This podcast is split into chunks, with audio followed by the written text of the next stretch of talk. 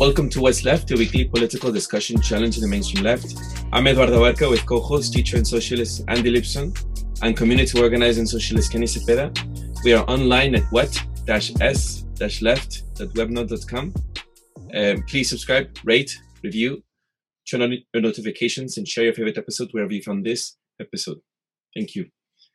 Today, we'll be interviewing um, Paul Haeder, Paul Haeder spent his years as a journalist in places like Bisbee and the southern Arizona border, covering human interest and environmental issues in Spokane and throughout the Pacific Northwest.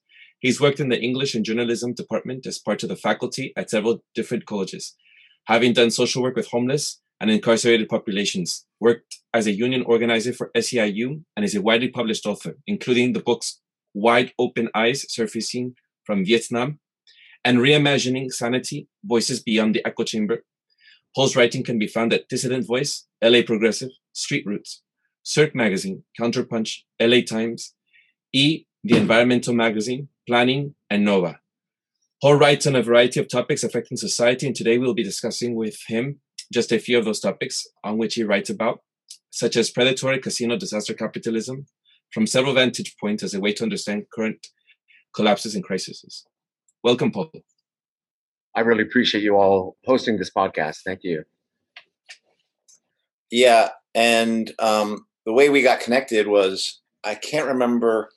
We had done kind of an outreach to to folks and let people know that there were, if folks were interested in being on our show, that they should contact us. And Paul took took the opportunity to do that. I think you contact you just sent me an email, and we got to talk for a while. And honestly, I was just really uh, struck by Paul's range of experience, of life experience. Um, it, he's also one of the few leftists, Marxists I've found in the United States who's openly questions the COVID narrative that is being put out by the mainstream. And also, really, we got to talk about some things that we really haven't got to talk on this show about gain of function kind of stuff, uh, militarization of space, the effects of electromagnetic radiation. And I really, there's a lot of things I think Paul could talk about even beyond that. But I'm really hoping we can touch on those issues here um, because some of these things I hadn't really heard about, uh, or rather, I don't know as much about, and I think it's important to get informed about them and hear, you know, what people who've been looking into it have to say about it. So, I, Paul, I appreciate you coming on board. Yeah, and, and I think it all undergirds the fact that I'm a systems thinker. So, I mean, obviously, I'm not going to do the credentials and say I got X, Y, and Z college degrees, but they're real college degrees. They weren't online, and I actually had to work. I was a journalism major, so I worked in a town called Tombstone on a lab paper and did uh, real uh, small town community journalism. Worked on the Arizona Daily Wildcat. Uh, as a college city editor, and we actually got the college football coach fired because he did some un, uh, uh, things with uh, unused Southwest Airlines vouchers for his his team, and uh, we all actually uh, got a, a, possible Pulitzer Prize nod. We didn't get it as a college paper. We broke the story about the University of Arizona Vet School, where the one of the uh, quote scientists and vets was uh, sending out um, clandestine calls for dogs to be used in a ballistics test. I mean, they've been doing ballistic tests on dogs to see what a 22 caliber does a hollow point nine millimeter. And i mean there was so much research on it but people were actually getting paid 50 bucks a dog jumping the backyards in tucson and people would find their dogs missing. So um, you know that's 18 i'm an 18 year old at that point and um, it all connects to me. Vietnam um, darpa which was the arpa uh, it it's just so easy for me to see that the pandemic and the bioweapon SARS uh, CoV2 it, it, it was already in the pipeline. It was already being experimented in Korea. Um, Unit 731 was a Japanese uh, bioweapons covert biological and chemical weapons uh, research program that the United States uh, took under its wings. And then there's Operation Paperclip, where, you know, 10,000 Nazis, about 1,600 missile Nazis were allowed into this country. And they ended up in Alabama and other places developing our, our our missile systems. And so Operation Paperclip, even though I knew about that when I was um, like 15, when my we lived in Paris, France, and my dad was was in the Signal Corps in the army, and so I have uh, both uh, Scottish and um, German relatives. That's where we come from. Um, it really picked up maybe uh, the uh, Operation Paperclip when I did a, a, story on the Hanford site here in the Tri Cities, so on Washington. So that's where the um, raw material was made for one of the bombs that uh, we dropped on Japan, on uh, Nagasaki. And I did, it, it, it's not a downwinder thing. It's actually, Hanford is the largest Superfund site in the United States. There's 36 million gallons of these tanks that have been leaking radioactive uh, a slurry into the Great Columbia River. And um, all the Native American tribes that depend on their Eucharist, which is salmon, by the time they're 25, they have their thyroids uh, taken out. So it's called the Hanford collar, right? So they've got they've got um, that cut uh, in their neck that shows that their parathyroid or their thyroid was taken out because of the uh, nu- nucleotides that contaminating the fish. It goes right to the fat cells of salmon. And so I did a story um, on a farmer who has all these files in a barn of all these strange anomalies tied to the radiation that was being leaked at Hanford. We're talking about sheep that have their skeletons on the outside of their bodies. And then um, Hanford released some air and it followed the Palouse, and some of it ended up in Spokane. And I've been in Spokane 10 years. Spokane has a high incidence of MS and um, birth defects. And so we talked, and, um, you know, he studied Operation Paperclip himself. So, it, you know, it came back up in terms of uh, Oppenheimer and Los Alamos. So a lot of those Nazis were running around the country helping develop, uh, you know, these these nukes.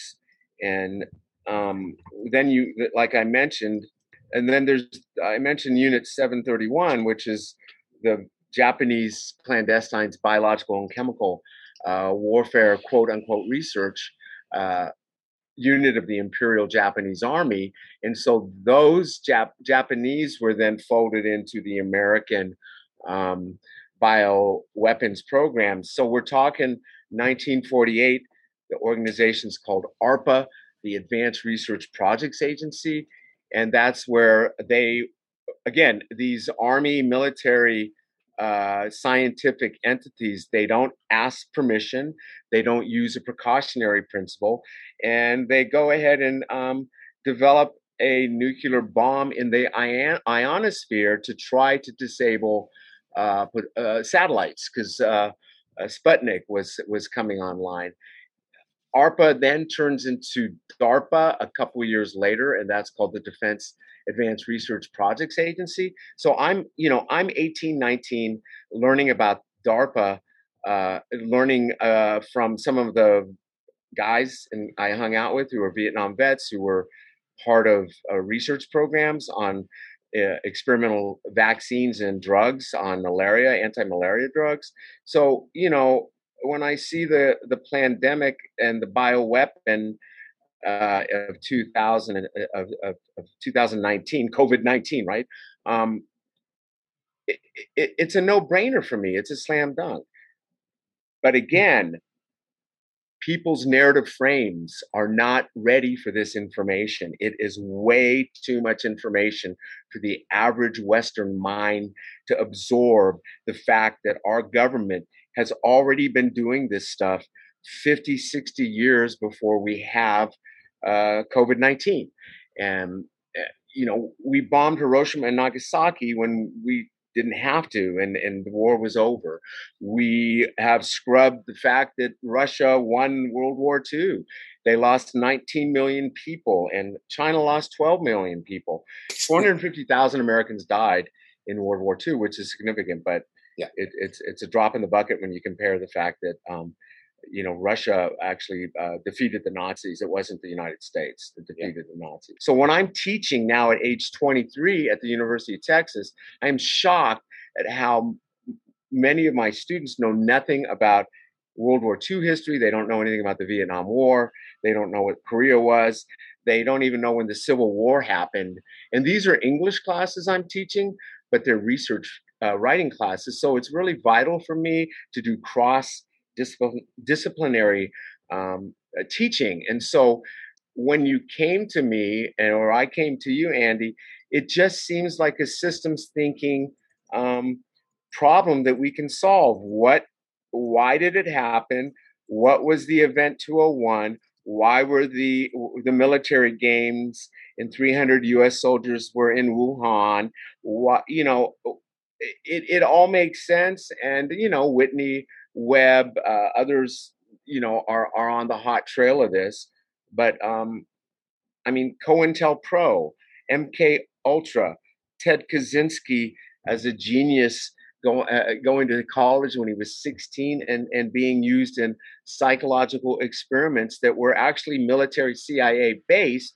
But again, it's the college. So it all it's amazing how DARPA works with universities in their bioweapons programs. And so eh, it's not nefarious to the Americans because they think scientists are doing good and they do use the precautionary principle and they do the Hippocratic oath of do no harm. And that's just complete bullshit because doctors have been seeding syphilis into African Americans. They went to Guatemala and worked with Guatemalan prisoners and gave them uh, syphilis to see what the effects would be. I mean, Mengele is a walk around the block, Joseph Mengele of Nazi fame, compared to what's going on in this country through the auspices of the military research programs working with Harvard, University of North Carolina, uh, Plum Island, uh, where Lyme disease was experimented on, uh, Fort Detrick, Maryland, where many of my friends were used in experimental um, programs in the military, and they got an extra $200 a month. And one of my friends died, you know, of a heart attack, and his widow didn't realize that the body belonged to the U.S. Army 40 years later. That he signed a contract saying, when you die, we need to look at your body to see what the hell was going on. Makes sense. Yeah. So, um, can you tell us about your thoughts on the Wuhan uh, lab origin theory and um, you know the origins of uh, SARS-CoV-2? Um, yeah, no, for sure, Kenny. That's uh, there's a good website called Harvard in the Big House. Uh, he's a scientist and his son, so they they've been re- writing about this. He he may take the Chinese uh, bioweapon theory to a level that I don't agree. Um, Unz, you know, the Unz review, he talks about uh, it as a uh, definitely an American bioweapon. So, given all of that, Kenny, I mean, I didn't need them to uh, frame where I'm at. The gain of function has been going on since way past 2003, so maybe even before then. And gain of function is is is is genome editing. So we have a new thing called CRISPR, which is this new miraculous uh, genome uh, splicing to, to try to save the world from all these diseases. So all of this is going on 17, 18 years ago in these um, these BSL4 and BSL3 labs in America and in Toronto and in um, some European um, uh, uh, countries. And it's it's it's not so much weaponizing at first the scientists are trying to create super viruses to test to see if those viruses then can be defeated with a broad range of what they call vaccine, vaccines. So the AC1 and AC2, what's happening with COVID is that gain of function research, they were using humanized mice and humanized ferrets, and they were tweaking the coronavirus. There's more than 88 of them uh, and a lot of them do originate in bats, but not just bats. They're in pangolins. They're in they're in civets. Um, they're not in just in China. They're in Vietnam, where I studied bats in '94. Uh, and, oh, so, sorry, Paul. Just to be clear, the they because right now everyone's been talking about just a China lab. I believe right now you're talking about work that's been done in U.S. labs, in China labs, or both. Yeah, so all these characters that have all been brought up, the names of these scientists working with the Wuhan uh, Institute, they were doing gain of function at their universities, their respective universities in the United States. Uh, Fauci was was also part of that. Uh, so it, it, was already being done in this country because you know under George W. Bush there was an effort to stop the gain of function research. Uh, there was uh, a, a, moratorium on it. There's a moratorium on uh, biological weapons and chemical weapons, as if that means anything. So the uh, Wuhan lab people were sharing um, information. And again, the coronavirus doesn't happen here in Mexico or in South America or in um, the United States. So that DARPA initiated research was to look at a weaponized virus because that is in their pipeline. DARPA is all about clandestine weapons, whether it's bombing the ionosphere or it's using surveillance or it's using uh, internet surveillance. So the research was shared in the 2015, 16, 17 between China and the United States and uh, even uh, Canada. And uh, I do have to believe that we don't know all of the DARPA stuff because DARPA is a secretive outfit. And I just have a feeling by seeing when the SARS CoV 2 happened, it doesn't happen the way the narrative says. You don't just have a few scientists with coughs. That's the Chinese narrative. The people working on it, a few of them, and then all of a sudden it takes over the globe. That's not how the uh, the corona cold or a flu virus works. It just doesn't happen that way. And so for it to be bioweaponized, it has the ability then to attack those respiratory cells and other vital organs that were already being tested on humanized mice. I mean, most people don't realize that there's a place in Texas that produces mice that are genetically modified to receive breast cancer uh, cells and receive um, tuberculosis cells, but they're also there to be more humanized for things like respiratory illnesses. And so it didn't jump from a wet meat market. I've been to Vietnam. Wet meat markets have been around for hundreds of years. It didn't jump from a bat to a human and then all of a sudden end up in Italy, all of a sudden end up in Seattle, where some of the first quote unquote cases happen. This all speaks to DARPA, University of North Carolina DARPA, Harvard DARPA, all those 13,000 American scientists, quote unquote, working on viral research some of them obviously are working with good intentions, but DARPA has all that information, and DARPA has their own set of government virologists who then are tweaking the science. And this is what happened. This is definitely a um, a special bioweaponized SARS because it sort of hits certain racial groups and it sort of hits i mean i don't know if you remember but early on people were talking in the me- mainstream media why it might be attacking um, asians in particular and um, I-, I, think china knew that uh, america did a turncoat on them and um, you know mRNA vaccinations are already in the pipeline. takes 10 years to do a vaccination, and they're already doing this.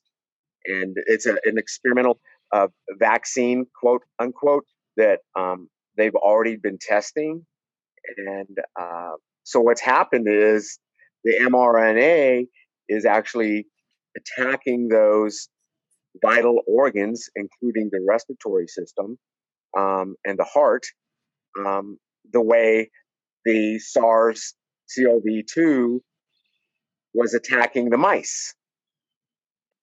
And this is this is reality, and it's really hard to put it together. It's the 9 11 um, World Trade Tower story. It's very difficult because the bigger the lie, as Goebbels said, the easier the lie can filter through a society. And th- these are big ass lies. And just to be clear, um, when you, from your vantage point, we're not just talking about obviously the wet market things you're saying that's that's crazy or that's wrong. Now the recent narrative that the U.S. is going to is it's it's Chinese weapons development and that it leaked from the lab and it got out you know accidentally um, and and and when you say that the United States has been doing this and this largely is probably something that's come as a result of from a U.S. lab are you would, in your mind was do you think there was intent from the us to like actually start this thing going you know and um as opposed to a leak? No i think that the world uh, military games that happened uh, near in wuhan we sent over 300 people there. I think it's very easily uh, darpa uh, uh you, you, can spray clothes and you can spray spray certain things. Viruses will stay alive uh, especially a super virus, for uh, you know up to 17 days if, if you if you bioweaponized it and you gene edited it. So uh, you know, it, it, it, was it sent in an atomized uh, a bunch of smoke, uh, right guard uh, deodorant. Come on, guys, the the U.S. government does this stuff. Po- puts poison on Fidel Castro's wetsuit. You know, how, why is it so difficult for people to believe that we hate the Chinese. The Chinese are on a trajectory up. We are a, last stage capitalism. It is the narrative's there. I mean, for mainstream media not to have intelligent conversation about this and, and call everything a conspiracy. And you know, the word conspiracy started with the CIA when people question the JFK narrative. It's actually a CIA terminology that was fed to all these Ivy League uh, scum schools that produce SCOTUS, that produce all these highly elite individuals that um, look at us as useless eaters or useless breeders or useless breathers. So, you know, that's Orwell and Philip K. Dick, but they, they, they were way ahead of their time. Um, I have a follow up question. Um, you know, so since you know, so you're saying that you think that it was weaponized, uh, carried over there, basically dispersed. So why wouldn't the Chinese, you know, kind of disclose that, you know, that story? You know, there's a good piece out, Kenny, that is in Dissident Voice, and it's it's out today, and I'm not going to refer to it. There, there. The question is, why aren't the Chinese and Russians um, bringing up the the history of our genocide in this country because it is not brought up a lot. You know, the whole exterminate uh, all the brutes uh, uh, narratives. We, we we just don't. For some reason, China and Russia are very afraid of, of a nuclear war. Of uh, uh, so they're they're not putting a stick in the, the U.S. hornet's nest, and it's a very ugly hornet's nest. And so the Chinese shut down, locked down, sprayed millions of gallons of bleach on their streets. They imported thousands of gallons of uh, vitamin C, liquid vitamin C, at the early stage. Uh, they they used zinc, magnesium, vitamin D. They they've already been working on these viruses. They've been using um, the the most common things humans have used to balance their immune system. They've been doing this already on on swine flu and the H1N1. And so they they were just ready for an outbreak. But there's no way in hell, Kenny, it happened at a wet meat market. It's spread. You know, uh, the smoking gun is that the, there's some miners in China that came down with coughs, and now they're going back to that those 2006 stories of these miners may have been the first to carry a SARS-CoV type thing. Again, that's silly stuff. I was in Vietnam in bat caves working with WWF. We were eating food. We had no per, per Purell. We had nothing like that. My, we met guano collectors in Vietnam. If guano collectors or miners got sick and they went home, Vietnam is a highly social, highly concentrated population society. So the miners got sick, but none of their wives and kids got sick. So it's not, it's a bioweapon because it's happened globally and it has come at the expense of misinformation campaigns, propaganda, big pharma already having this stuff in the pipeline.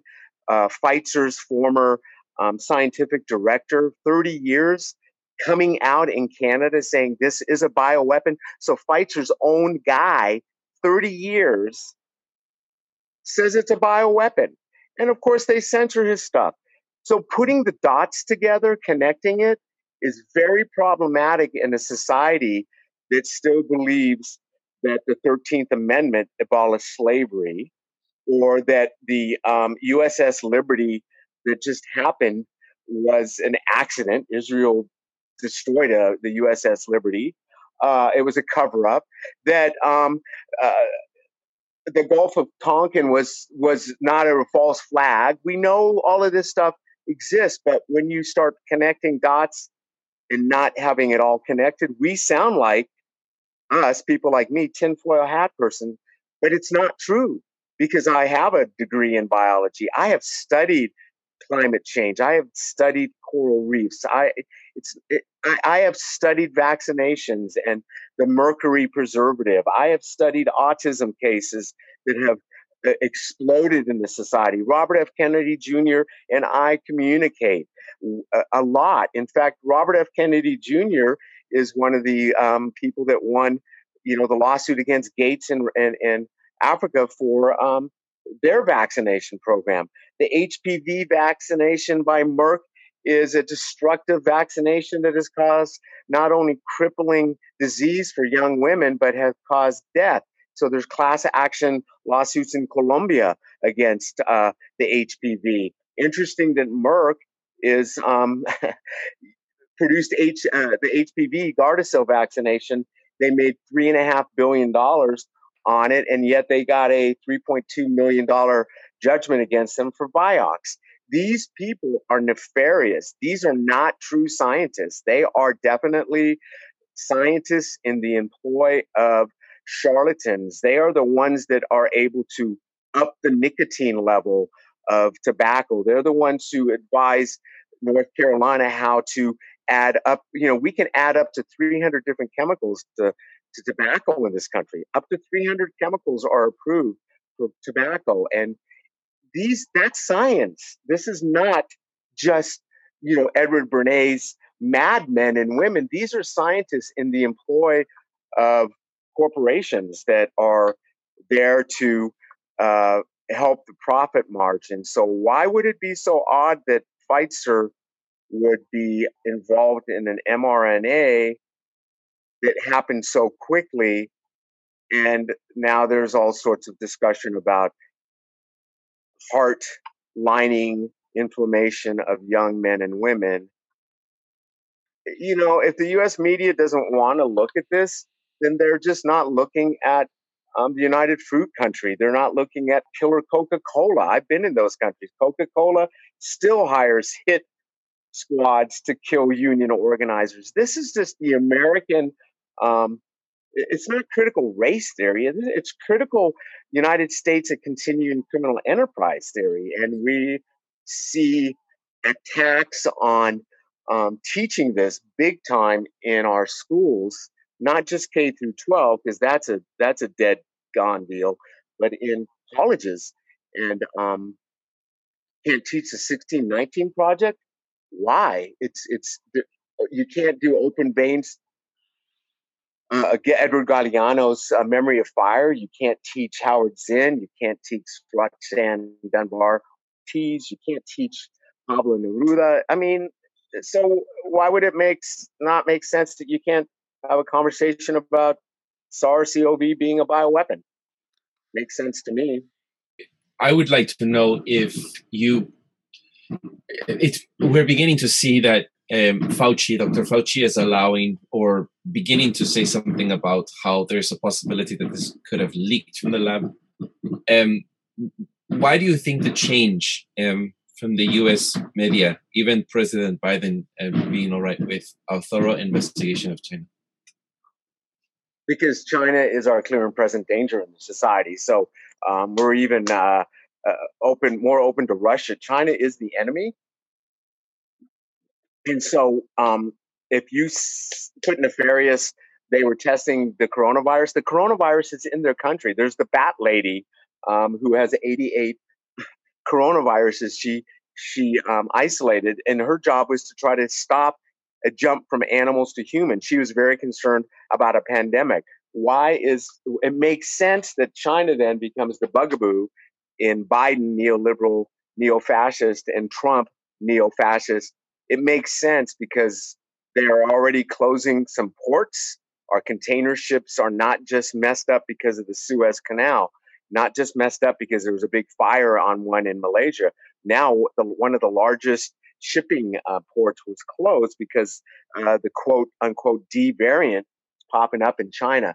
China's got their shit together, and this is a bioweapon that is running in the summertime uh, COVID doesn't jump from pavement to your nose. Um, it, the, the ivermectin works. Uh, nitric uh, oxide works. Uh, all you need is nasal spray, and it cuts the viral load down big time in your uh, mucus pa- passages. Fauci's already been indicted for HIV research. The the, the African green monkey research and all of the tweaking of the SIV, the simian um, virus, all of that is documented. And it's just so much for people to take in because it points to the fact that we are the enemy. If we look at ourselves, we are the enemy. And DARPA is an incredibly um, thug and sophisticated thug outfit. I mean, it is amazing what they do in their research programs. Absolutely amazing. Uh, the bombs and the, the space weapons and um, atomic blast in the ionosphere, working with uh, Dow uh, on um, uh, Agent Orange, you know, there's like 12 agents. The, the, orange was the band around the barrels. So there was Agent Blue. That was a blue band around those 55 uh, gallon barrels of defoliant. There was Agent White. There, uh, I've been to Vietnam, but before I went to Vietnam, we were testing the U.S. military and DARPA and scientists were testing a thing, uh, a wheat uh, uh, bacteria, and there were stories in Vietnam where pe- small villages, people were bleeding like a hemorrhagic fever out of their eyeballs and out of their, their mucous membranes, uh, sort of like an Ebola thing. And it goes back to them studying this wheat bacteria, which is a, is a poison, you know, uh, ricin. It's a poison. All of these have been studied in the labs way before China even got off their feet as a global power.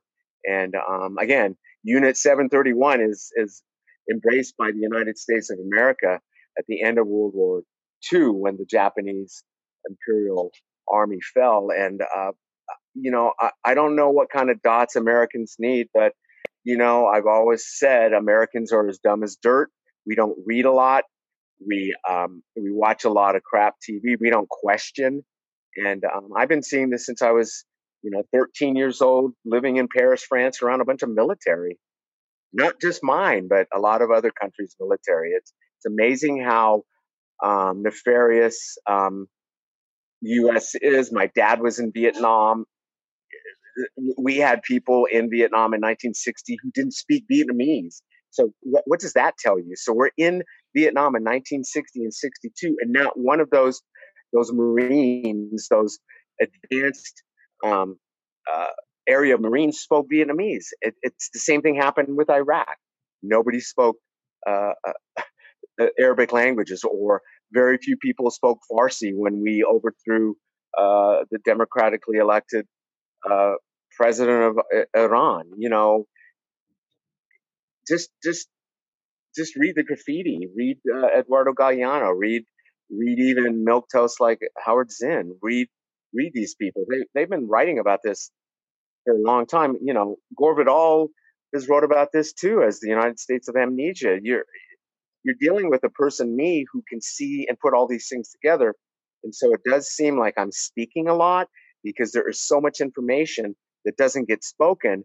And how do I, in an hour, uh, Eduardo, connect the dots of COVID, space wars, and of course now we're talking about five and six G, which. Uh, and I, I, do still have a question about your views on this. Um, you know, for example, you know how deadly this virus is in mm-hmm. fact, you know, versus you know statistical manipulation and, and propaganda. You know, how, how do you view the, the deadly the deadliness of the virus? I'll add on to that question because that's a debate that exists among people opposing this COVID shit. Is the idea of like there are people who are open to the idea it's a bioweapon, but then other people say, but it's not really that deadly because the, the fatality statistics are fairly low. So how do you make sense of that debate that exists about whether or not um, whether or not this was like kind of like a, a bioweapon versus people who are saying, well, well, look how it's not a very good bioweapon because it doesn't kill people very effectively, kind of thing. And so, and so that's what a bioweapon is. It, it cannot take out huge, vast numbers of the population.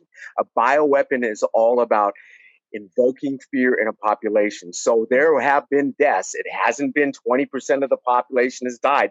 That would not work. The whole world would shut down. This is a targeted bioweapon that attacks certain people with comorbidities. We are in a country, 60% of Americans have one chronic illness. And, and, and that's tied to uh, obesity. It's usually hypertension.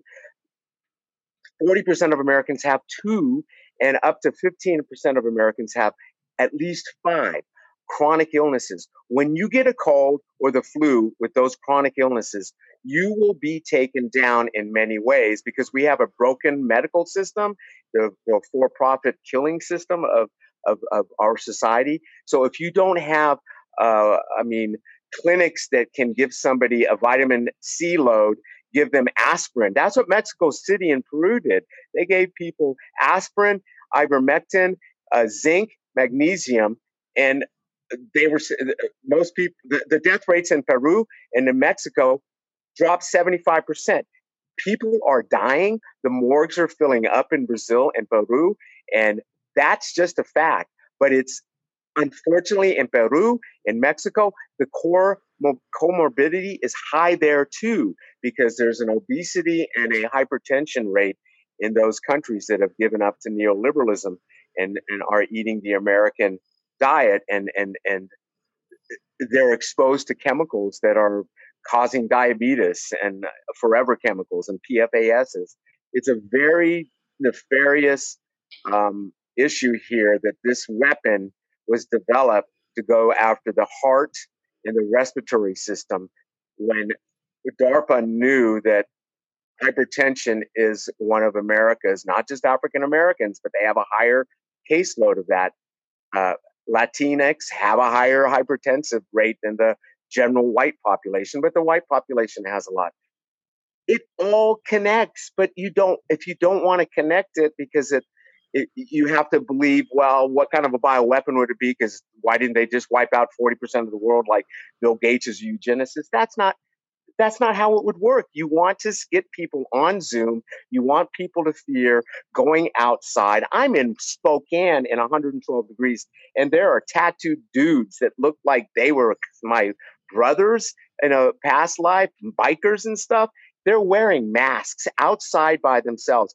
You have done what you need to do with this weapon because what's going to happen is you have the booster come on, you have uh, the next uh, pandemic, and people are already enculturated and habituated into uh, we're going to have another lockdown. It's just the way it is. things are cool now. Wait till another one spreads.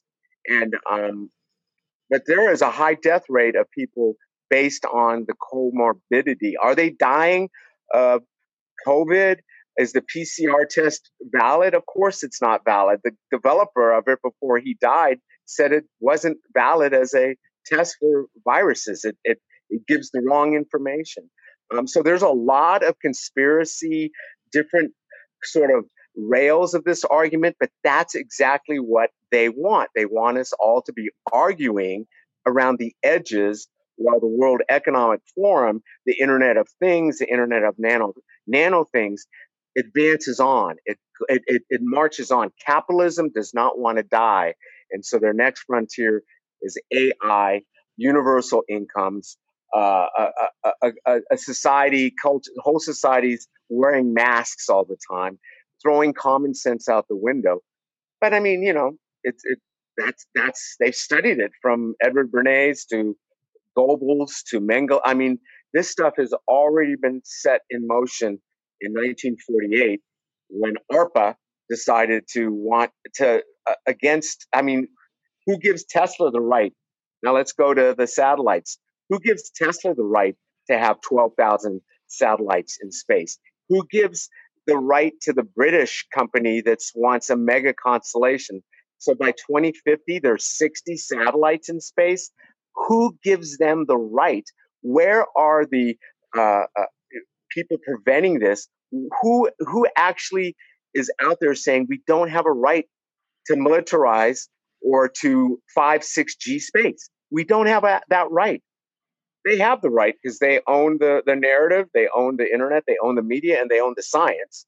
And we're just a bunch of uh, uh, whack the mole kind of people in the left wing trying to figure out why, how, cannot be. I can't believe they would go this far, and I'm seeing that in the narrative. So let's let's go from 4G, let's go to 3G, let's go with to microwaves. All of those things that were introduced before we go to 5G, there the jury is not out about cell phone and certain tumor cancers. That, the, the British are still looking at that. So cell phones in young people, if they're on it too long, for many, many years during their formative growth years, those cancers have never been seen before in this, the medical literature. Those are cancers that are sort of near the ear in the brain we know that because I have a degree in marine biology, uh, LSAT, uh, the the, the uh, low frequency sonar that the Navy does, we know that beaked whales and other mm-hmm. whales get bleached, uh, beached. They beach themselves because the sound and those kind of radio waves are discombobulating those sensitive cetaceans, the whales and the porpoises. We have that. We've studied it. Um, so what bees are uh, sort of burned with 5 or 4G um, uh, electromagnetic radiation. Bees are losing their sense. We just had an event last weekend in England where 5,000 um, trained carrier, uh, actually 50,000 carrier pigeons got lost in this uh, annual pigeon race, and they've never seen that before. And, you know, people say it's sunspots, but we have so much background 3G, 4G, 5G is already in the pipeline, and 6G is on cruise ships, that it is absolutely putting a tax load on animal, mammal, insect, even plant on our immune systems. So there are stories out there saying that 6G might facilitate the coronavirus because it does break down our immune system. It tells our gut and our hormones and our glands to do certain things that allow a common cold or a common flu to run rampant in the uh, body. So, can you imagine satellites that are uh, six, 5G? Uh, you have the only way 5G works is you have to have every 450 yards in a city to do the Internet of Things, well, you have to have these receivers there. It might be worth it because I I still am tr- to say what the actual difference between 4G and 5G and 6G are structurally. Mm-hmm. As I understand it, what we're talking about is a difference both in the concentration level of the amount of electromagnetic radiation that you're being drenched in, in terms of the the the, the, the number of times electromagnetic radiation is being sent at you, and then right. the types of frequencies that are sent might be different as you go from 4G to 5G to 6G. Is that correct?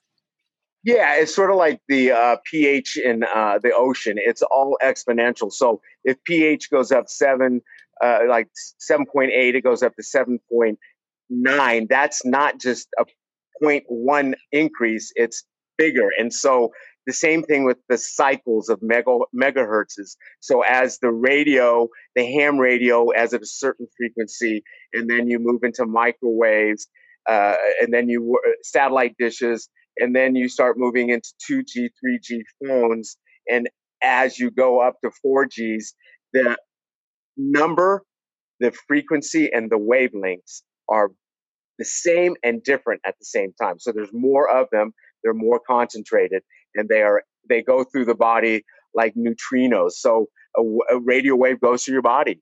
You know where the therapeutic radio scan is. That's that's called a, a an X-ray. That that's also a, a, a wavelength, right? X-rays, and so it it's stuff that hasn't been studied it has, we don't know the synergistic effects of uh, 3G, 4G, 5G on bodies that are already polluted with chemicals. We don't have those studies because they're almost impossible to do because you're you're studying one interacting with five, maybe ten, and you're in the same sticky wicket that the tobacco people said you can't prove our cigarettes cause lung cancer because there's so many other environmental things. And that's exactly 5G on the internet. They make they make doctors look stupid that are actually saying we need to do a timeout on 5G. These are doctors, these are scientists that are saying we don't know exactly what this does to the human physiology, but we have a sense it's actually discombobulating our memory. It's causing immune issues. It's causing uh, foggy brain. It's causing anxiety. It causes heart palpitations. And so that's kind of what, uh, so Wi Fi is 4G now. And so there are doctors who say, look, if you have a fluorescent light bulb above you, and if it gives you a headache, that's a certain wavelength frequency.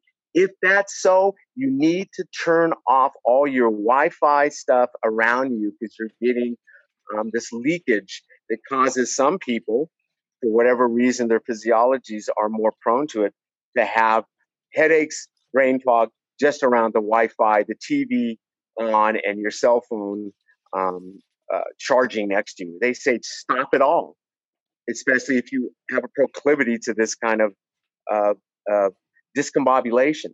That's all fact, but 5G is not going to look at that. They're going to say that's just anecdotal. That's how science, it's all anecdotal evidence. And they're telling us we can prove to you that 5G and 6G doesn't, it's safe. They can't prove to you that, but if they say it enough times, then the average person is going to want 5G because it increases your Netflix load. It gives your Internet of Things. You get to have Amazon uh, run all your appliances. You get to have uh, RFIDs put into your children so you can track where they are. Um, they can't just throw their cell phone away. So uh, this is what they want. And then I also mentioned the Internet of Nano things, which is then the small nano, not always a nanoparticle, but it is the the, the implants that are being proposed for brains, for changing heart rates, uh, therapeutic with those na- internet of nano things they actually need more bandwidth. So there's fi- that's what 6g is about to get uh, doctors in india to look at a kid in um, san francisco to find out how we that that thing in the body can amp up a certain endocrine load can help that person you know, with maybe heart palpitations. All of this stuff is um, the island of Dr. Moreau. It's it's been written about, man. Um, and, and, China's not China's not perfect. Because China is jumping jumping on the same level because they are doing 5G as a way to CCTV their whole society. They want their whole society to be monitored. And a lot of that is a knee jerk because they they know that the U.S. unleashes bioweapons. So I guess they want to make sure that they can monitor incursions into their society of quote unquote spies, PhDs from Harvard, MIT spies, you know? Eduardo has Paul, I, yeah, Paul, I, I, but we're not saying here, or at least, why don't you clarify your position that 4G, 5G, and even possibly 6G in the future, it, it's not connected to, to COVID, is is it? It is because um, uh, cruise ships use uh, 6G. That's, I mean, again, Eduardo, it's not like it's uh, it's being invented; it's already there. So 6G is just increasing the speed of the electromagnetic radiation. So cruise ships, because they're offshore and they people expect to have internet capacity out there, they're on a 6G um, system. And there are articles, and I I'm, I can't look at everything, but there are articles saying that a lot of those cruise ships had the COVID outbreaks big time. You remember the early COVID; those cruise ships had a high preponderance of people with COVID, and um, so you could either say, well, it's because they were all in a cramped mm-hmm. space, right? Or, but there are a lot of people saying that 6G uh, can facilitate these autoimmune um, issues that um, are already rampant in our society. It, but it's not a direct link, is what I, I guess some people are saying that there is a direct link. And you're saying it's an environmental factor that is compromising our immune system.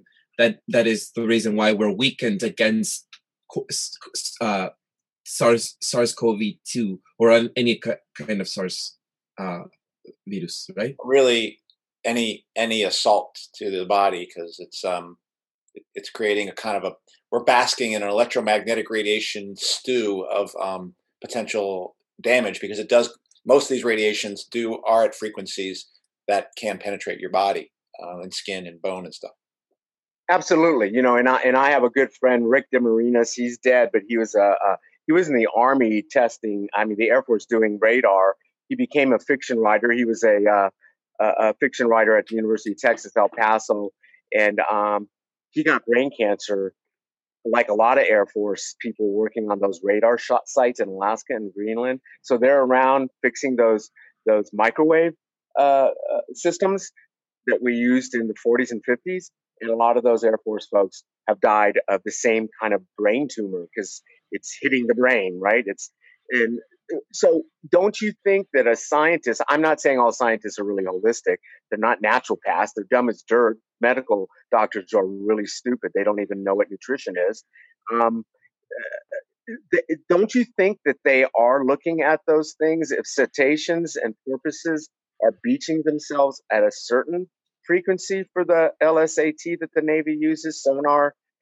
Don't you think that there's got to be one or two scientists out there that's an independent thinker saying, what does all this radiation do to the body to break down the immune system that would allow a H1N1 to take off like dynamite, right?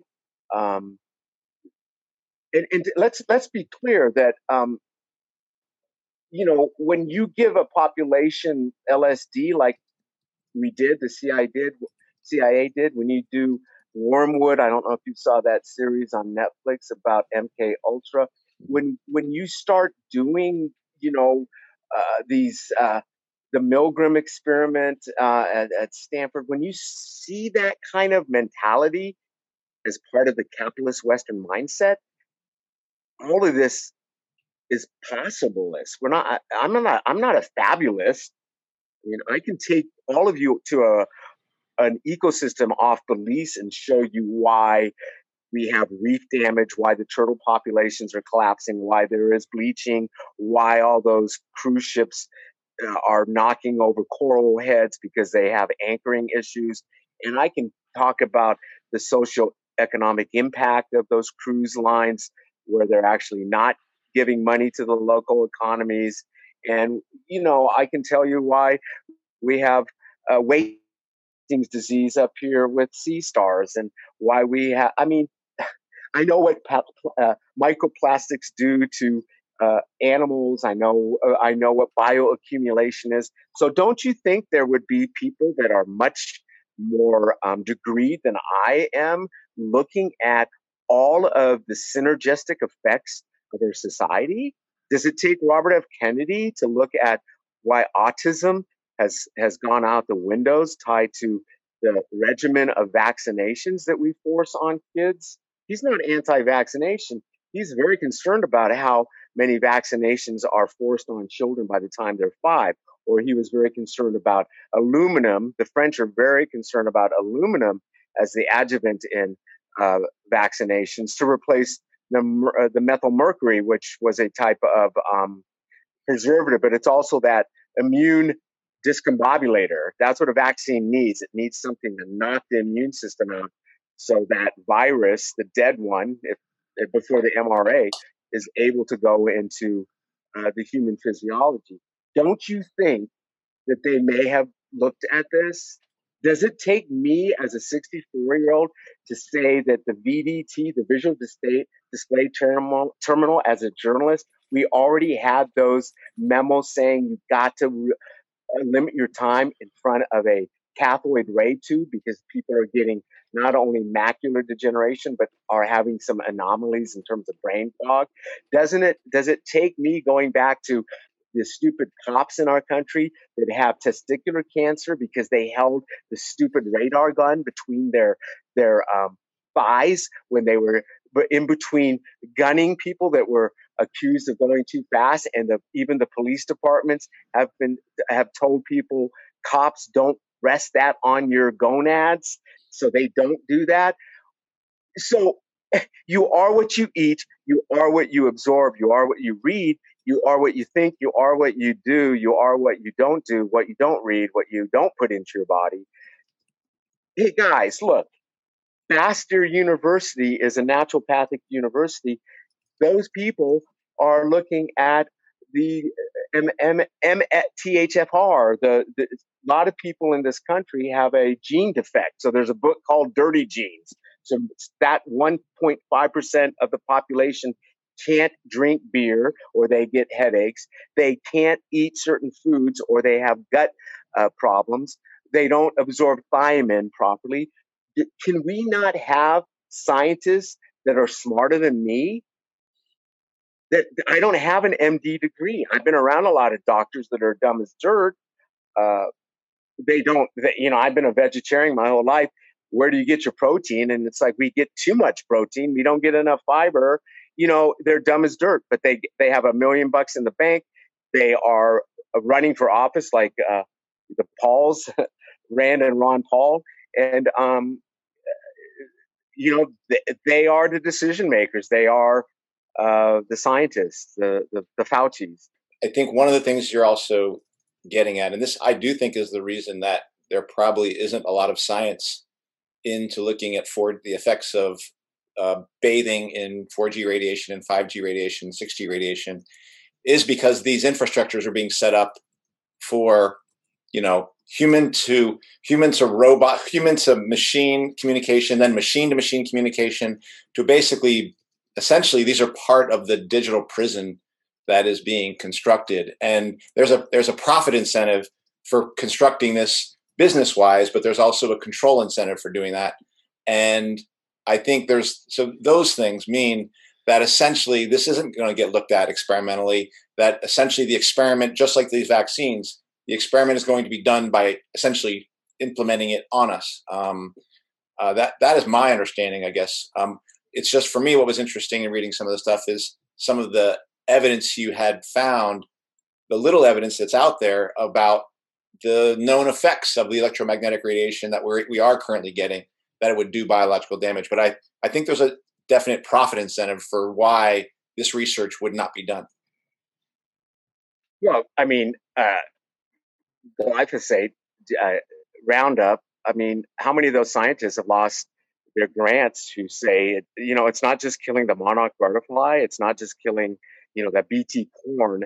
It, the, this this stuff is in the soil, and it's caused this uh, this gut discombobulation. So a lot of the true hormones experts are saying there's way too many people in our society that have autism, IBS, have uh, Hashim, Hashimoto's disease, and it's all being tied to 80% of all our food in a traditional store has residual Roundup Ready uh, uh, uh, spray on it. And so, doesn't it make sense that the cat's out of the bag, but the profit incentive is already there?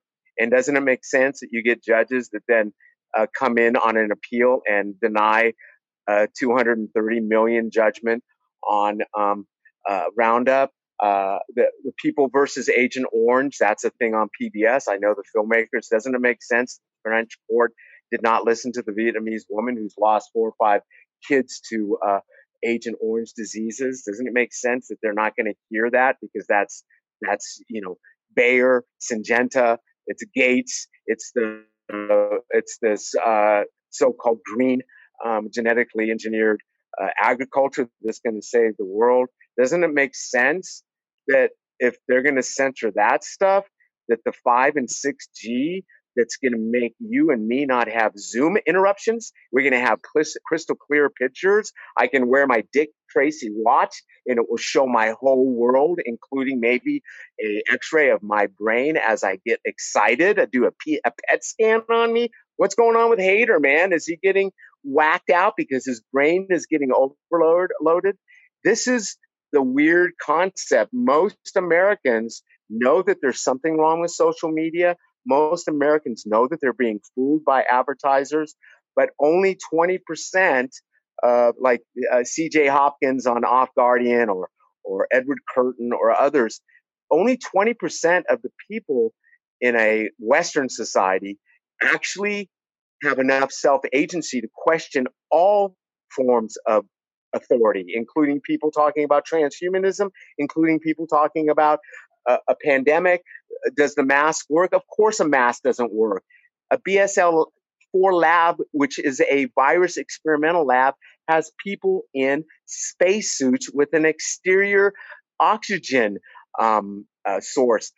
In a surgical theater, when they wear the blue masks, the nurses and doctors, they turn up the oxygen in a surgery theater. Why? Because the masks that are preventing spittage, snot, blood onto the face of a nurse, it does impede oxygen um, concentration in your blood. So, but you know, you, you start having these conversations and people say it's too big.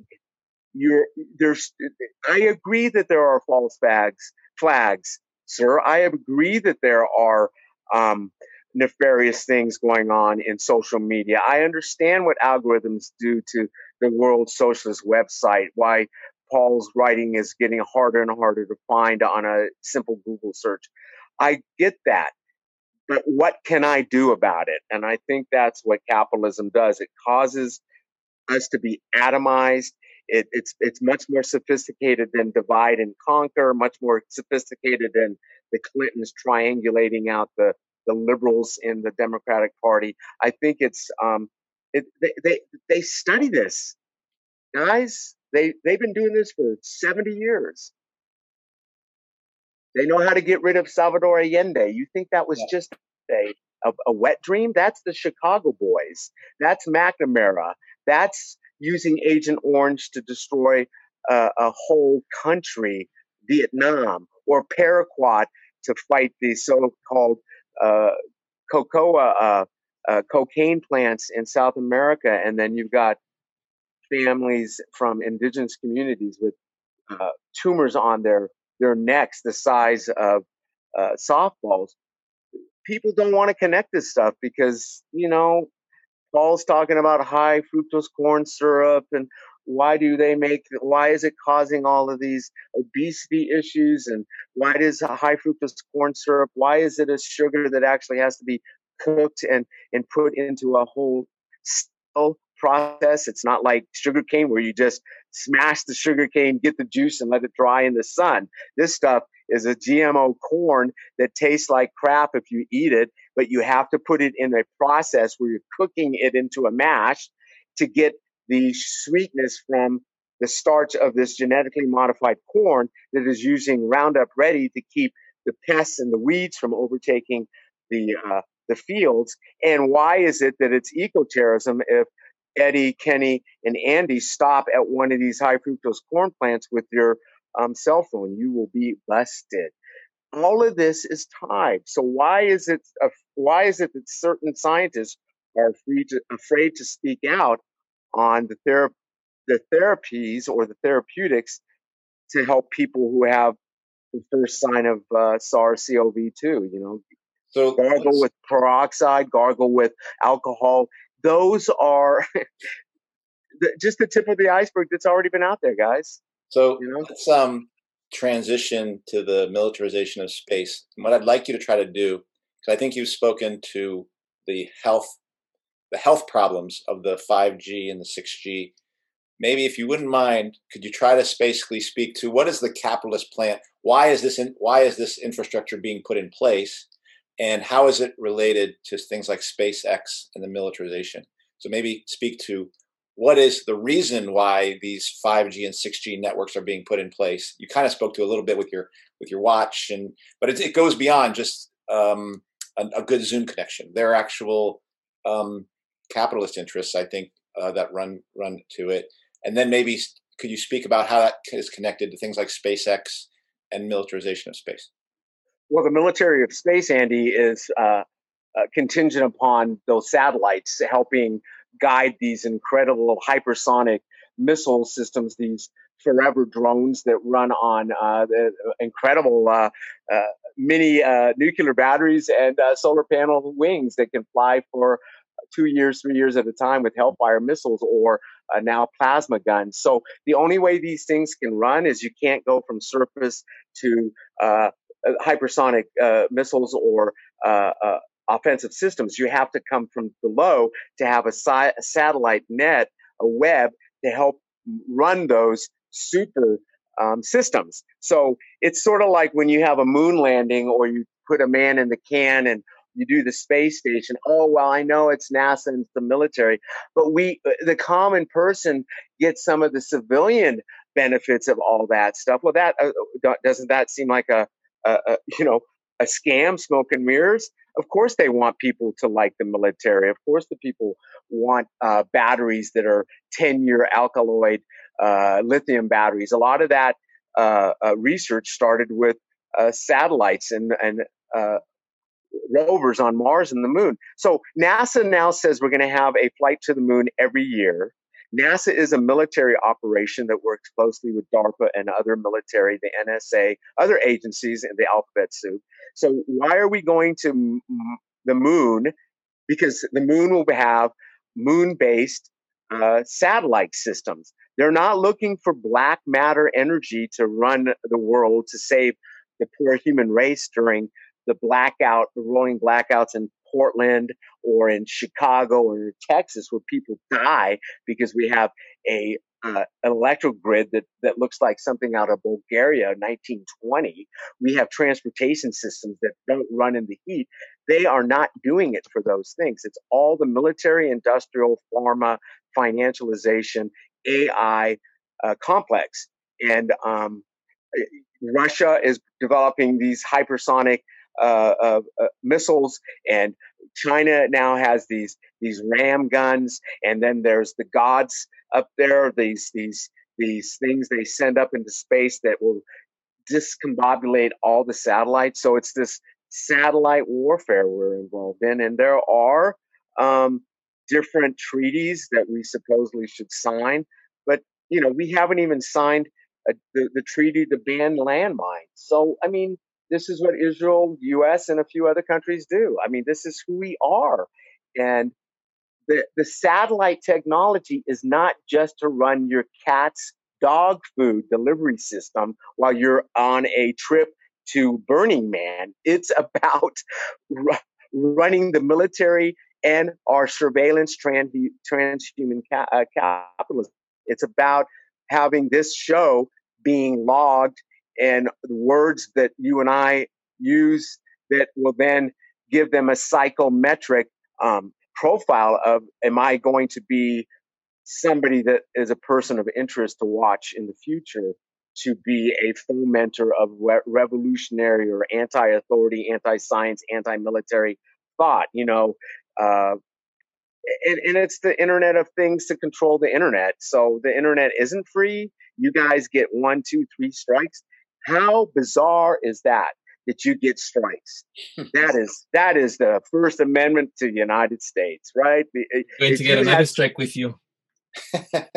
I know. We we can't even talk about the strikes, you know, as a philosophical thing, man. You know?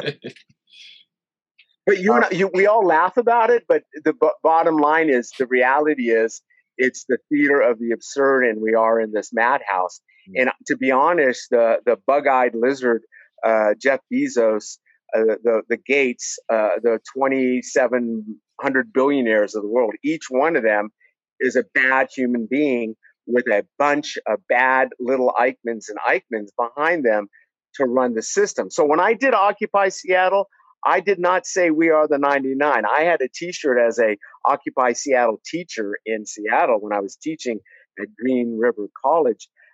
We are the 80%. And people wanted to know what that meant. And I said, you know, 20% of the world, 20% of Americans own 92% of the wealth. So I do not embrace uh, not only the zero zero uh, uh, point, uh, point one zero zero one percent or the one percent. There are 19 percenters that are not in my trench, uh, my foxhole. When Che Guevara and I come come out of the, the the ether and we do our next revolution, they are dream hoarders. They vote LGBTQA plus, but they don't vote taxation. They are hoarding their wealth. Three, four hundred thousand dollars a year back in uh, Occupy in 2000. I mean, guys, that's a lot of money back then. And that three, four hundred thousand dollar two income family, that wealth is now in several million through investments through Wall Street. They were not. I guarantee you, they are not the ninety nine percent. That I need to. I need to say that billionaires and millionaires are not going to abide by the anarchy and the um, um, constructive socialism and Marxism that I espouse, the black Alliance for Peace espouses, the Sandinistas and the uh, Zapatistas espouse all these small holder, holder farmers that are trying to get just their 40 acres and a mule back. They need that. I mean, we would save the world with 40 acres and a mule if we gave it to back to 20 million farmers, but um, that's not in the agenda the uh, Agenda 201. It's not in the World Economic Forum, but all of this, Davos and the Aspen Institute and the Skull and Bone Society, all of it connects. And um, it, you know, it's not the Da Vinci Code, although the Da Vinci Code has has a lot of um, connectivity to um, these secretive organizations that hoard wealth. And um, you know, what can I say? The the Catholic Church didn't uh, apologize to the 257 uh, indigenous uh, First Nations children in Kamloops, BC, and now they found another 737. The, the the Pope, the Holy See, can't even have a declarative. We did something wrong. We apologize. You know, so if they can't do it and they're holy, why are the scientists going to apologize for thyroids being ripped out of 27 year old Yakima Indian women and men who still fish for salmon in the Columbia and the Snake Rivers that are affected by the uh, the nuclear fallout from the two bombs that destroyed Japan. Really, and uh, it, it's again. I was thinking of what you said. You know, um, how do you then talk to a population that is quasi literate? You know, when it comes to history and you know, in, in understanding all these things that have happened, that is evidence, that is documented, you know, how, how do you talk to um, people that are overwhelmed by all this information? Because, uh, you know, again, I'm sitting here listening to you, and I've heard a lot of this. I've done a lot of independent research. You know, I, I would like to think that I'm one of those 20% that rejects authority and, you know, and questions everything, anyone in uniform, anyone, you know, with a title. Um, you know, I don't, I don't, I, I feel like I have self worth, right? That I, that I'm confident enough to to have my own thoughts and, and be willing to be wrong. So how do you talk to the eighty percent, you know, or the rest of the 80% too, you know, that, that you said that don't own 90, 99% of the wealth. How do you talk to people that are overwhelmed by the, their daily, you know, struggle to just make a living in, you know, the gig, living off the gig economy? Like, I don't know, it's a lot of questions, but this is what is in my mind right now. Mm-hmm. Well, because I also have deep, deep running um, anti-racist um, beliefs, and I'm a, a, a, social justice warrior. So forget about all the 5G and the COVID and and the militarization of space. The bottom line is most people I've met in Guatemala, Belize, all the countries I've been in as a as a traveler and liver and writer, um, they want the same common things, and I don't care about their political um, belief system, although that does have something to do with eventually where they go. Most people follow the flawed Maslow's hierarchy of needs. Most people just want to be left alone. They want to be able to have a family. They want to be able to not worry about uh, death squads pushing them off their Huehuetenango uh, farms. They don't.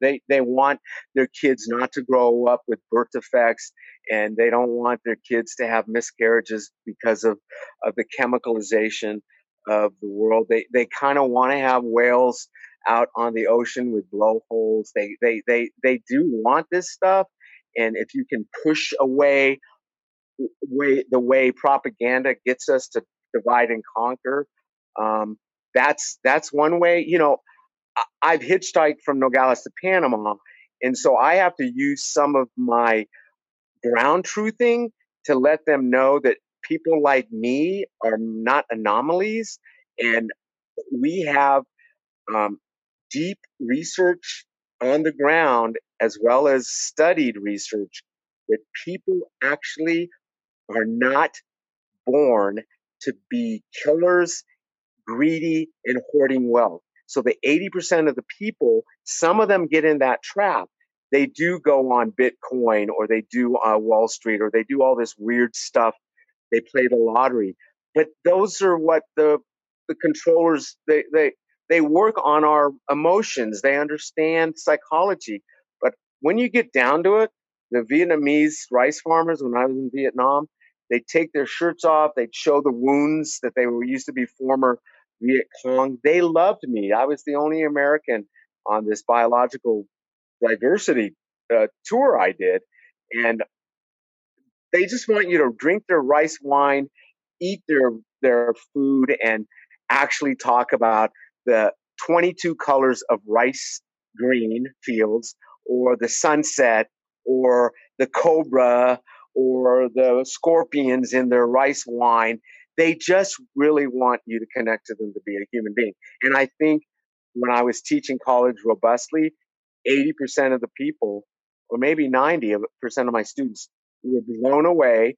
And there was about 10% that were militarized border patrol, sort of criminal justice majors, and even, even some that aren't, you know, those majors.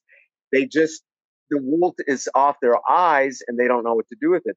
But 80% of the people before I stopped teaching in 2018, um, they really do want this information and they actually don't want teachers to let the class just get fuzzy. Everybody does their own thing because they don't have the skill sets, the toolbox, the world experience. So they actually want to be told what people like me might envision as a better world. They don't want to be told what to do. They don't want me to interpret millennials versus Gen X, Gen Z, but they they don't know what to do. They don't know how to fix their car. They don't know what a solar panel really is. The average college student doesn't know how to get a light bulb to work when you give them a battery, a light bulb, and a wire with both ends exposed.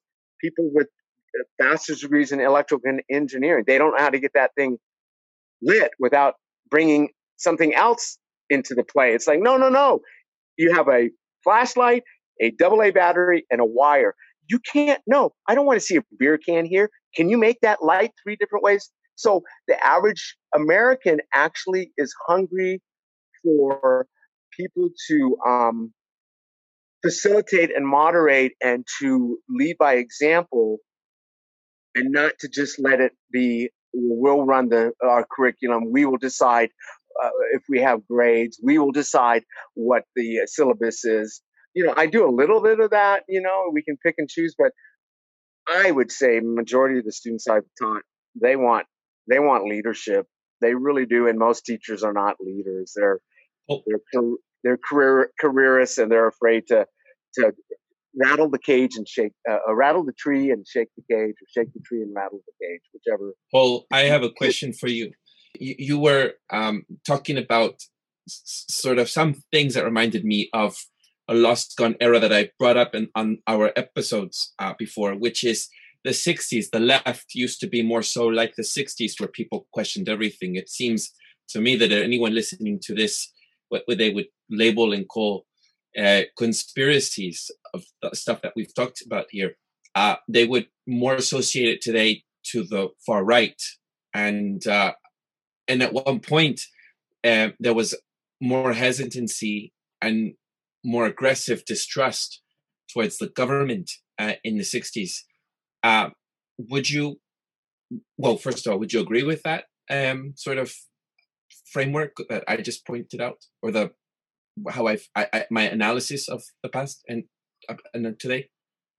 Yeah, well, so you know, I, I'm a journalist, so I. F. Stone says don't believe any uh, bureaucrat, whether it's in government or in um, uh, private industry. So as a journalist, I, I'm not there to agree with a, a patriotism, patriarchy. The, the goal is to always find truth. So I think uh, a lot of that, Eduardo, was inculcated in people of the 60s. I'm 64, so I'm not really, I was born in 57 and I grew up overseas, the Azores, so I'm not really a hippie, but um, I under, I've been around a lot of those folks.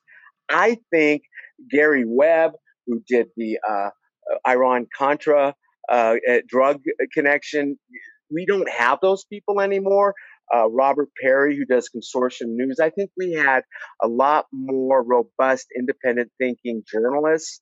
We had many, many, many, many more competing daily newspapers, morning and night. We had alternative uh, uh, weeklies. We don't have that anymore, Eduardo. We do not have a, a form of public discourse. And I'm not saying journalism is perfect because, of course, the newspapers I work for were sometimes owned by Gannett, sometimes they were owned by syndicates, but we were still allowed to get a lot more stuff in about why 13 Salvadorans were found dead in the Organ Pipe National Forest in Arizona, what the, the, the, the full context of what the coyotes were doing and why why these 13 people were coming to this country and what was happening in El Salvador based on U.S.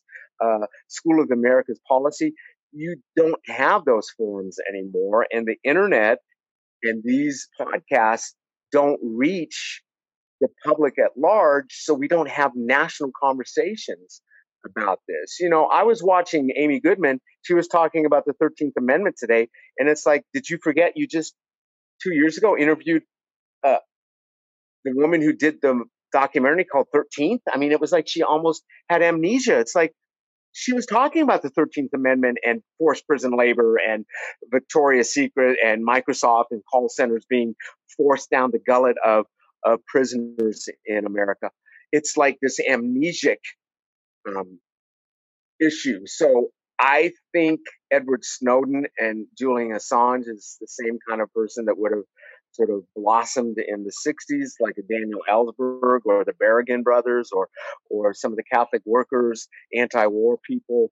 But um, I, I do have to say, and I don't want to leave it on a dead end, I think our DNA, our spiritual and cultural DNA in this country, um, has been mutated so much that we we need Black African nationalists. We need we need um, Latinx and people in other countries to lead. We we are not.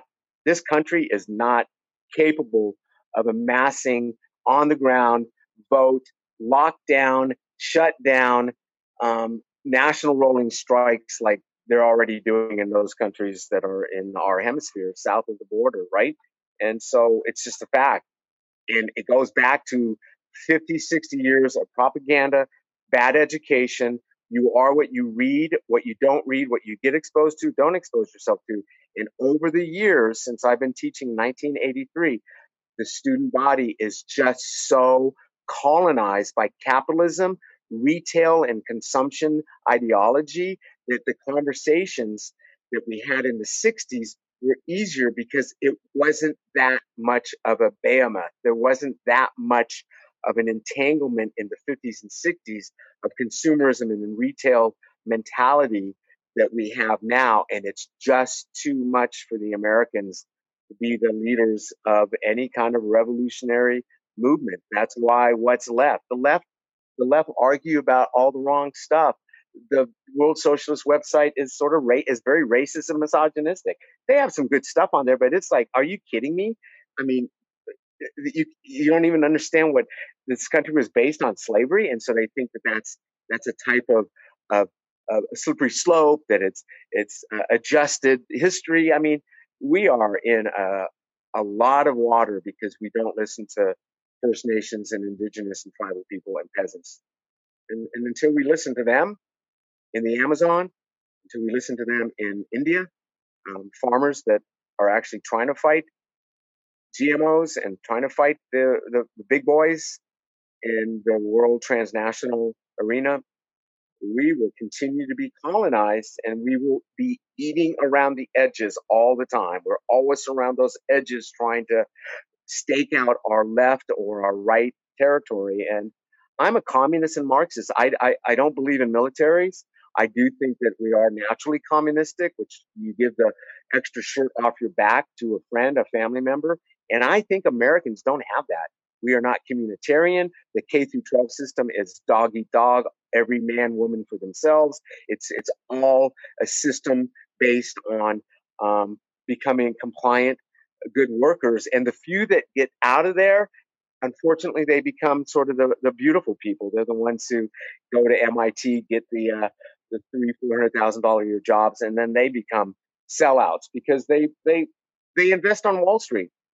And Wall Street, sorry, everything you invest in, a green, socially responsible investment, HMO, I mean, a, a mutual fund, sorry, they still have Microsoft, they still have uh, Raytheon on that in, in, that mutual fund. So you know you can do what you want, but um, you know I, I end with following Gandhi's uh, eight sins of man. You know, wealth without work, um, religion without ethics, you know, science without ethics, the golden the golden rule is universal throughout uh, the lands. If, you know, precautionary principle.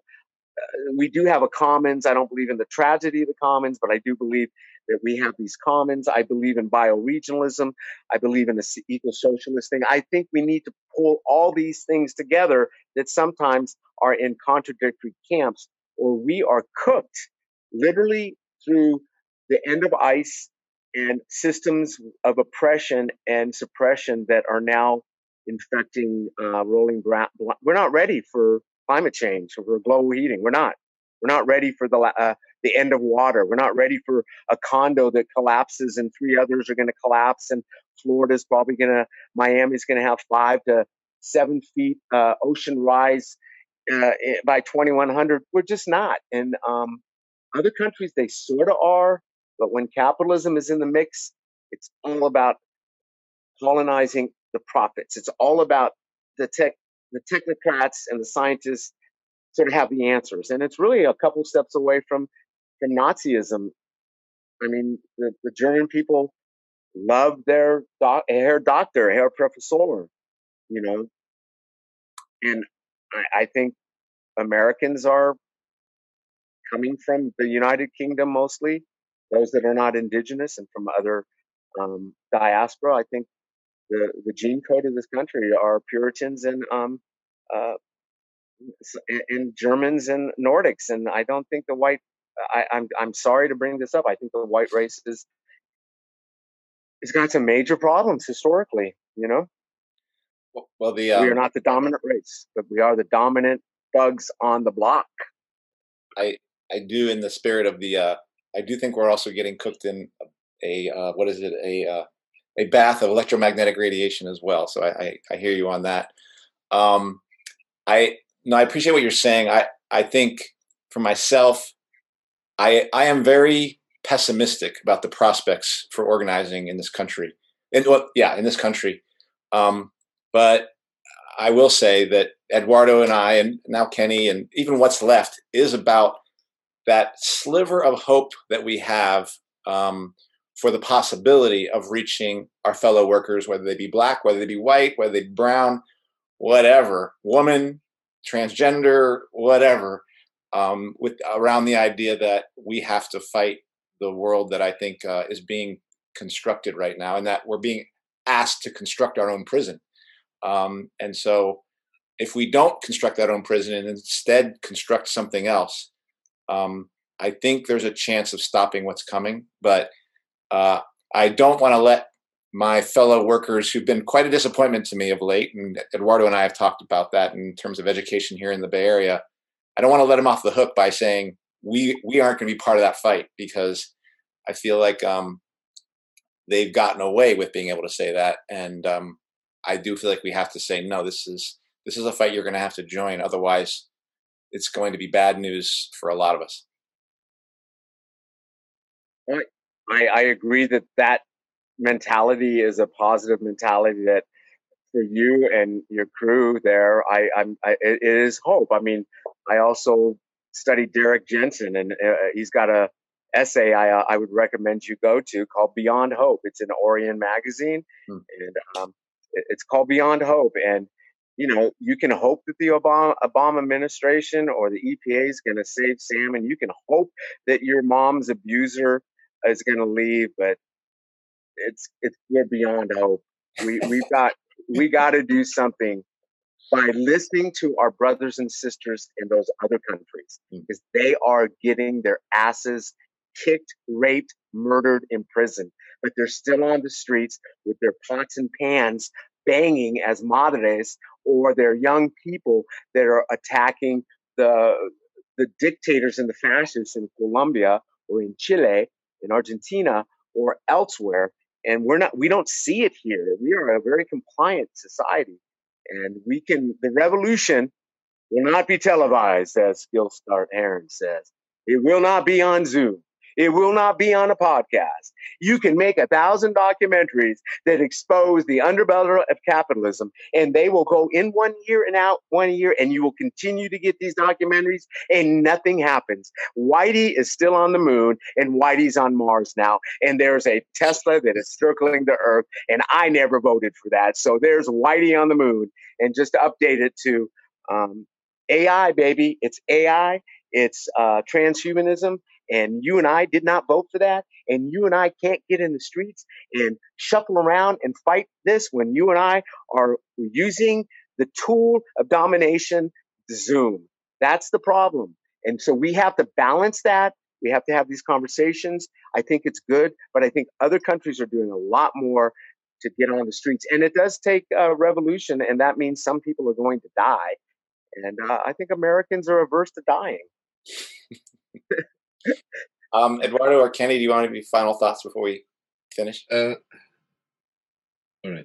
I just want to thank you. I think that you gave me a lot to think about, um, to read up on, you know, to continue uh, learning and discovering and uncovering, you know, and you know, uh, you know, be conspirational. We have to, you know, because we are they're being they're conspiring against us the whole time and so you do you do have to take wild guesses and sometimes we're sometimes we're going to be wrong but that's the point right? To to have debates deliberation discussions and create those spaces you know here in my community you know that's what i've tried to do. And you know, to advance the, the, the, the you know the, the situations where we're stuck you know where you know people of color for example in my community we've been pigeonholed to just think about race. We don't think about you know how this relates to the whole system right? And so we, we're just fighting about race or, or just fighting about sex, and, and we don't discuss how these things are connected.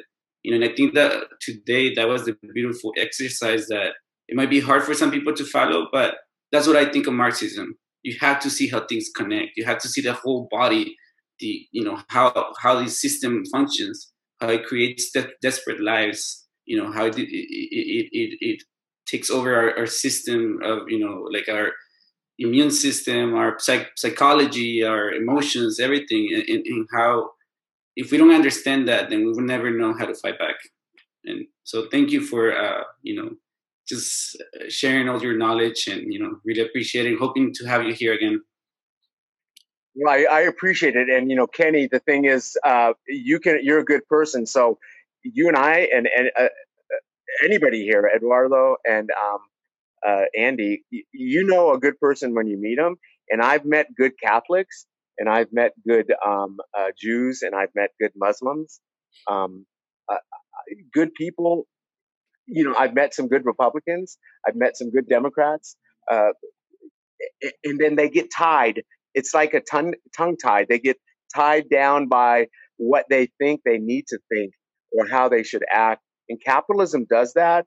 It's capitalism is all about play acting. It's all about being thespious, the thespian. It's all about we we vote people into office who are actors, literal actors, or you know, World Wrestling Federation um, stars. We we get people in politics that go to acting school, that take communications classes on how they they need to let their speeches run. And I don't know if you know this, but the Greeks that supposedly started drama in its you know theater amphitheater realm. I'm not saying Africa. Uh, I'm Native people certainly had drama, but it was having a man act like a woman. And the, there were lots of philosophers, philosophers saying there's something wrong where you have people acting roles. It's not real. It is so they anticipated artificial intelligence 3,000 years ago. And we in this society, more than any other, we are Netflix to death. We are Jon Stewarted to death. We are SNL to death. We are Jimmy Dore to death. We are all being bombarded by people that are acting. And the reason why they're acting is they want to get their buck. And um, it is it is definitely American sadism. Chris Hedges just came out with a talk. I disagree with a lot about Chris, but I'm not going to throw the baby Chris out with the bathwater. American sadism. Watch it. It's online. It's on ScheerPost, Robert Scheer's thing. All of what he says resonates with a lot of how you think. You are a good person and you can recognize good people in your midst. And that's what you and I and all of us t- today have to glom onto the goodness and have those robust sort of high energy tequila soothe conversations, but at the end of the day, respect those people. And you have to disrespect racists. You just have to disrespect them. And and they change. Sometimes they do. American History X, you know that stupid movie. Um, it, it, shows change, but there's no reason why we can't hate uh, murderers in our midst. And we don't always have to be um, trauma informed. I don't always have to feel bad about Trump having narcissistic personality disorder or Biden having first or second stage of dementia. I work with those people, but I and I love those people, but they're common people I've worked with. I am not going to give Biden or Clinton, who's got a sex addiction, I am not going to give those people the same breaks I give people in Portland who are incarcerated and have the same anomalies. And I think I think good people need to be embraced, and bad people if they're in the national spotlight, they need to be outed. I'm sorry. And it does sometimes feel like a contradiction, like you're attacking people because of their CPTSD. Like Biden's got CPTSD. He lost two kids and a wife. So he's definitely somebody who's got complex post traumatic uh, stress syndrome. But I cannot give him that because he's not a regular guy. He has his finger on the nuclear button. And I just don't want to, you know, and I think a lot of Americans give too many people uh, the, uh, the benefit of the doubt when they don't need the benefit of the doubt. They need to be voted out of office or put into the public docs, baby. On that note, I, I appreciate it, Paul, for your for you coming here. And we've had very interesting people come onto this show, and you are one of those interesting, wonderful, informed people yeah, no, I appreciate it. Paul. You guys are magnificent for having me on here because at times it can seem like an ADH bipolar thing, and I and I, I have to say that as a joke because I'm really trauma informed, so I would not say that in my profession as a social worker. But I can't be so worried about, um, you know, I think we're I, I think I do have a type of interesting, brought up young, and I have always been a communist, and so maybe that's my disease. It, it's post-communist disorder, PCS. well, thank you, Paul Haeder, and I we we need to get so a we're going vaccine to- for that thing. Say what? We need to get a vaccine for that disorder. It's mescal. It's it's it's it's it's smoking mescal and and on a beach thinking about Lila Downs singing some music and um really reading Pablo Neruda and Vallejo and and saying uh, uh, Vargas Llosa is a neo-fascist. I used to read his stuff. That son of a gun in Peru is so neo-fascist. But you know, we don't have these conversations, guys. Yeah. I'm sorry. Yeah. I've lost a lot of liberal friends because they won't talk to me about, you know, the mRNA. It's like, well, whatever. I mean, I'm not. Wow. Okay. So much for the conversation. Yeah. This is the very purging time, isn't it? Yeah. the purge of the left. Yeah. and the left, left doing it. Yeah. Yeah. All right. Well, that does it for this week's episode. Paul Haeder um, uh, spent his years as a journalist in places like Bisbee and southern Arizona, at the border, covering human inter- coming, covering human interest and environmental issues in Spokane and throughout the Pacific Northwest. He's worked in the English and Journalism department at uh, as part of the faculty at several different colleges. Paul Haeder, as well, has worked as a union organizer for SEIU and is a widely published author, including the books Wide Open Eyes Surfacing from Vietnam and Reimagining Sanity Voices Beyond the Echo Chamber. Um, we can find Paul's writings at The Dissident Voice, LA Progressive, Street Roots, Cirque Magazine, Counterpunch, LA Times, E, the Environmental Magazine, Planning, and Nova. What's Left is a weekly political podcast as channel challenging the mainstream left. We post information about our topics and our guests on the episode notes where you found this episode or on our blog at web-s-left.webno.com. You can find past episodes to this podcast slash channel there and connect with us. We'll also link to uh, Paul's uh, any links, articles, or anything that you want to share with us, Paul, in the episode notes. Yeah. I remind folks that if you like anything you have heard here, please share your favorite episode, rate, review, subscribe, turn on your notifications to any of our platforms on Spotify, iTunes Podcast, Stitcher, Google Play, BitChute, Libry, LBRY, Odysee, O-D-Y-S-E-E, YouTube, or Telegram. And if you would like to give us feedback about something you've heard or suggest, some, suggest something for us to cover, contact us through our blog. I'm Eduardo Arca with co-hosts Kenny Cepeda and Andy Lipson. See you all next time. Thank you, Paul. macho. Ándale pues. All right, stick around.